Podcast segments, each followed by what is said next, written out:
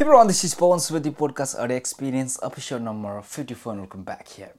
फेरि तपाईँको माझ नयाँ टप लिएर उपस्थित भइसकेको छु र आजको टपिक रहेको छ कि नयाँ वर्षमा जापानमा के कस्ता शब्दहरू के कस्ता फ्रेजहरू युज गरिन्छ भन्ने विषयमा आजको पोडकास्ट तपाईँको माझ प्रस्तुत गर्न गइरहेको छु सो नर्मली जापानमा चाहिँ न्यु इयर आउनुभन्दा अगाडि र न्यु इयर आइसके पछाडि डिफ्रेन्ट डिफ्रेन्ट शब्दहरू युज गरिन्छ र आजको यस पोडकास्टमा के कस्ता ती शब्दहरू युज गरिन्छ भन्ने विषयमा नै आजको पोडकास्ट तपाईँको माझ फस्काइनेछु र ढिला लगेर तपाईँलाई विषयवस्तुतिर लैजान चाहन्छु।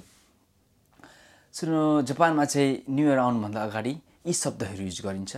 नम्बर वान रहेको छ यो यो अतसियो उमुखाएतेको दसाई फेरि एक एकपल्ट तपाईँको माझ प्रस्तुत गर्न गइरहेको छु।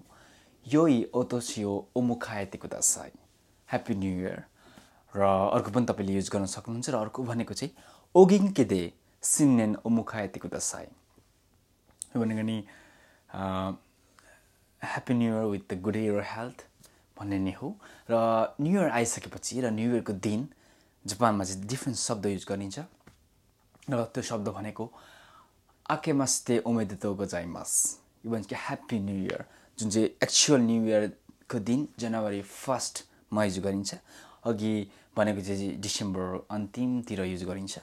र नर्मली जनवरी फर्स्ट र एक्चुअल न्यु इयरको डे युज हुने शब्द भनेको चाहिँ आकेमस्ते ओमेदेतो गोजाइमास plus Kotoshimo yoroshiku onegaishimasu.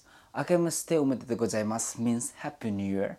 Kotoshimo yoroshiku onegaishimasu means this year also your तपाईँको हेल्थ र तपाईँको साई सहयोग अपेक्षा र तपाईँको राम्रो शुभकामना तपाईँहरूमा प्रस्तुत गर्न चाहन्छु भन्नु नै हो सो यसको रेस्पोन्स पनि आकेमास्तो दिएको गजाइमास कोतोसिमो रुचिको सिमास नै हुन्छ सो रेस्पोन्स पनि त्यही नै हुन्छ। सो यस पोडकास्टमा तपाईँको माझ जापानमा के कस्ता नयाँ शब्दहरू युज हुन्छ भन्ने विषयमा न्यु इयरको दिन तपाईँको माझ के इन्फर्मेसन सेयर गरेँ। I think you like it र नेक्स्ट विक फेरि तपाईँको माझ नयाँ टपिक लिएर आउने बाचाका साथ यस एपिसोडबाट बिदा लिन चाहन्छु। Have a great night